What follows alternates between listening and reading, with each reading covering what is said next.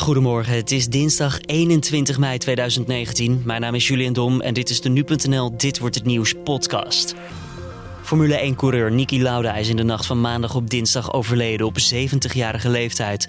Zijn familie laat weten in diepe rouw te zijn. Lauda overleed in een medische privékliniek in Zwitserland. Hij onderging daar dialysebehandeling vanwege nierproblemen. Straks meer over Lauda met Formule 1-expert Joost Nederpelt. Eerst kort ander nieuws van nu.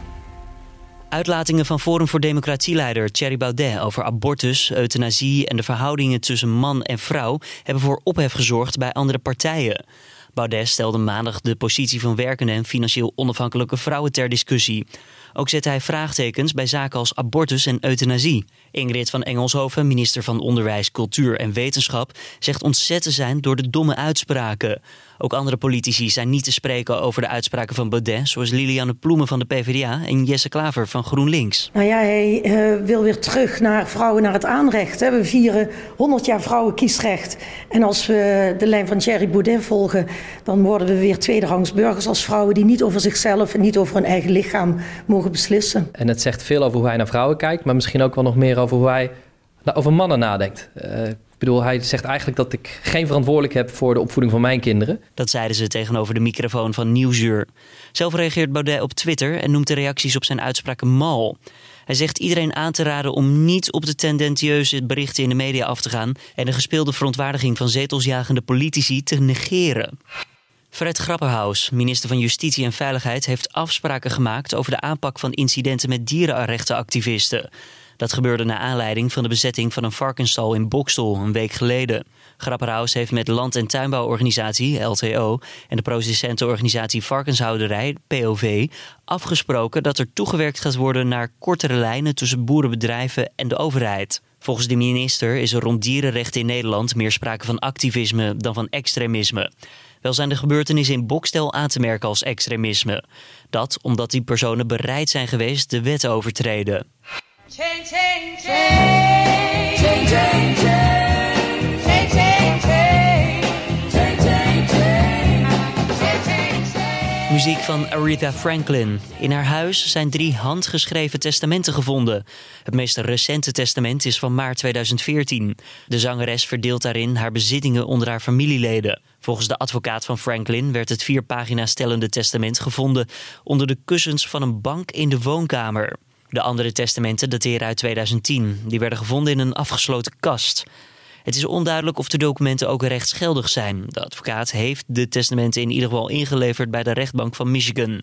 Aretha Franklin stierf op 16 augustus 2018 aan de gevolgen van alvleesklierkanker. Vlak na haar overlijden werd door haar advocaten en familie nog verklaard dat er geen testamenten werden opgemaakt. De Eerste Kamer is er nog niet helemaal van overtuigd dat de nieuwe arbeidswet van minister Wouter Koolmees van Sociale Zaken ervoor gaat zorgen dat er meer vaste arbeidscontracten komen ten koste van flexwerk. Het dichten van de kloof tussen vast en flexwerk, zoals tijdelijke contracten, uitzendkrachten, payrolling, oproepkrachten en ZZP, is juist de hoofdopdracht van die wet. Koolmees wil payrolling gelijk trekken met arbeidsvoorwaarden van het bedrijf waar de payroller voor werkt. Payroll wordt op die manier duurder en daardoor dan ook onaantrekkelijker voor de werkgever. In de hoop dat er dan een vast contract volgt. Verschillende senatoren van oppositie en coalitie vrezen echter dat de problemen van payrollers zich zullen verplaatsen naar uitzendkrachten en ZZP'ers door middel van schijnuitzendkrachten en ZZP-schijnconstructies. In het NRC lieten payrollbedrijven maandag al weten dat zij de nieuwe wet inderdaad op die manier willen omzeilen. En dan gaan we naar ons gesprek van deze dag: het overlijden van Niki Lauda. Formule 1-legende Niki Lauda is 70 jaar geworden. Daarover hebben we aan de telefoon Formule 1-expert Joost Nederpelt. We hebben net nog eventjes voordat de podcast online kwam opgenomen. Ehm, de telefoonverbinding is wellicht wat blikkerig, excuus daarvoor. Maar Joost, ehm, fijn dat je even tijd hebt gemaakt. Vertel ons eens over Lauda. Wat voor persoon was hij? Uh, Niki Lauda is de, de laatste jaren vooral bekend gekomen te staan als de man uh, die nooit een blad voor de. En die eigenlijk, uh, ja, eigenlijk rondom alle politiek heen praat in de Formule 1 en vaak gewoon zei wat hij dacht. En, en dat, dat, ja, daarmee baarde toch altijd wel opzien. en ook zijn eigen team, waar hij teamcent ook eigenaar van was, van het Mercedes Formule 1 team, was daar soms ook een beetje verbaasd over dat Laura gewoon dingen zei die, die op de PR-afdeling van het team dan niet afgesproken waren. Dat had ik ook wel kunnen merken. Nou ja, een voorbeeld ervan was dat het incident met de twee Mercedes-coureurs, waardoor Max Verstappen in 2016 in Spanje uiteindelijk zijn eerste Grand Prix kon winnen.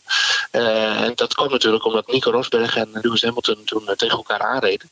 Uh, en hoewel het team niemand de schuld wilde geven, zei Lauda gewoon voor de Duitse televisie dat het toch vooral Hamilton de schuld was. And for me it was clear that Lewis was too aggressive, going to the right, hit the grass, couldn't stop his car, and then hit him off.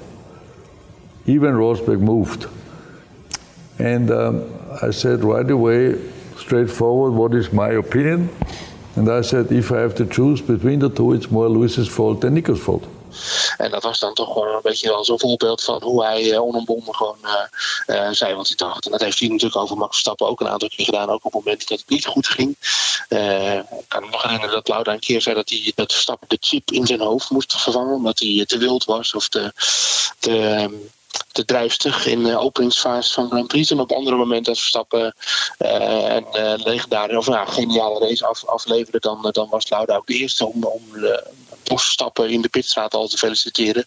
Dus ja, uitgesproken man en echt een, een, een, een uitzondering ook wel binnen de Formule 1 qua karakter. Lauda had al langere tijd gezondheidsproblemen. Um, dat begon volgens mij allemaal bij het ongeluk op de Nürburgring, jaren geleden, toen hij bijna levend verbrandde.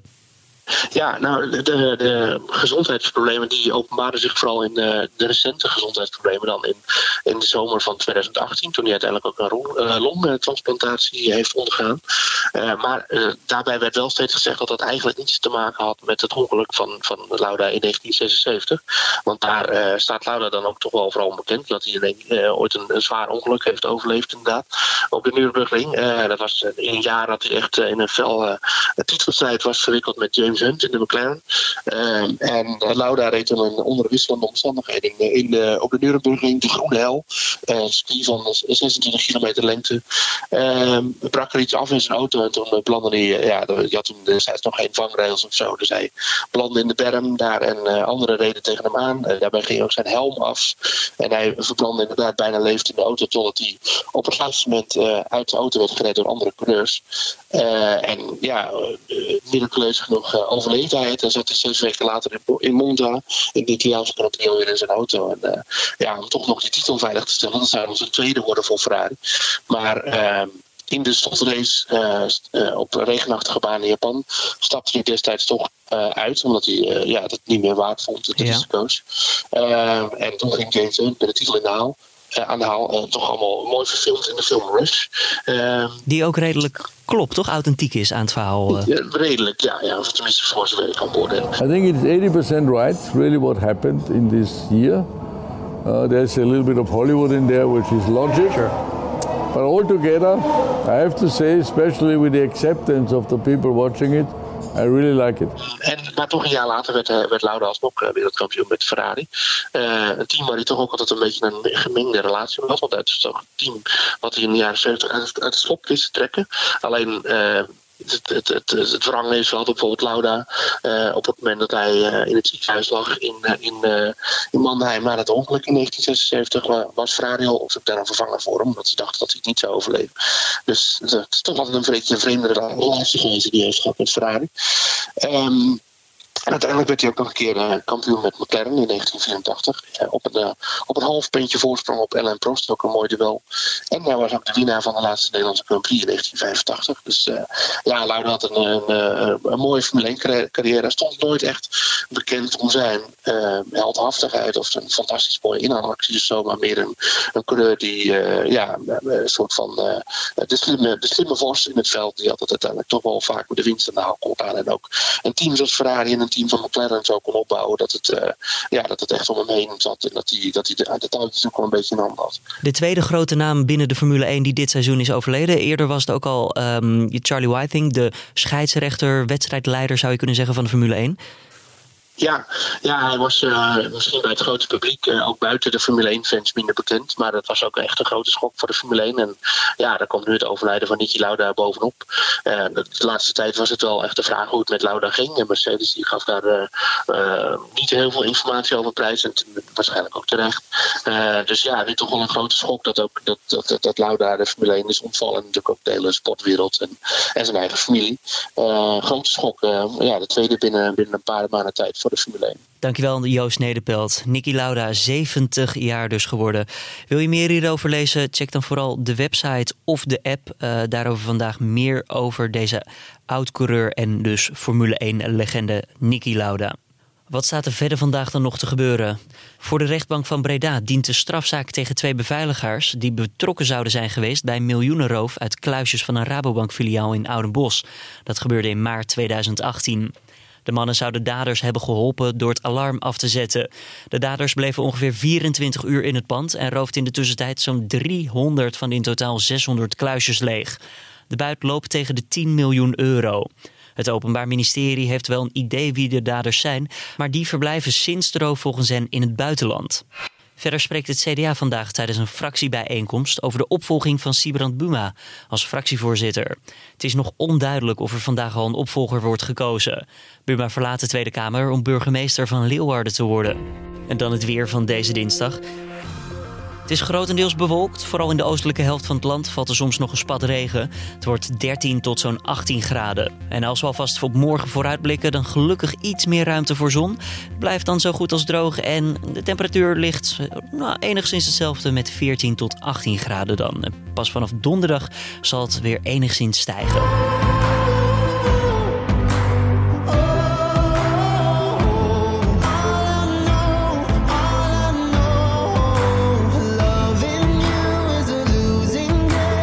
Kan er niet omheen, het nummer van Duncan Lawrence, Arcade. Het nummer is het meest op één dag in Nederland gestreamde nummer ooit op Spotify. Dat maakt de streamingdienst maandag bekend aan nu.nl. Arcade werd zondag, de dag na het Eurovisie Songfestival en de dag nadat hij dus gewonnen had, 1,24 miljoen keer gestreamd. Eerder was dat record in handen van Frenna en Lil Kleine met hun liedje Verleden Tijd. Die werd zo'n 930.000 keer gestreamd binnen 24 uur. Wereldwijd werd Arcade op zondag 2,8 miljoen keer gestreamd. Dat lukte de winnares van vorig jaar, Netta, met het nummer Toy niet. Haar liedje werd toen 1,1 miljoen keer beluisterd via Spotify. Dit was dan de Dit Wordt Het Nieuws podcast van deze dinsdag de 21ste. Je vindt de podcast maandag tot en met vrijdag om 6 uur ochtends op de voorpagina van nu.nl. Heb je feedback voor ons? Laat het ons weten. Dat kan via podcast.nu.nl. We lezen het allemaal, zelfs al krijg je niet altijd een reactie. Mijn naam is Julian Dom. Ik wens je voor nu een goede dinsdag en tot morgen weer.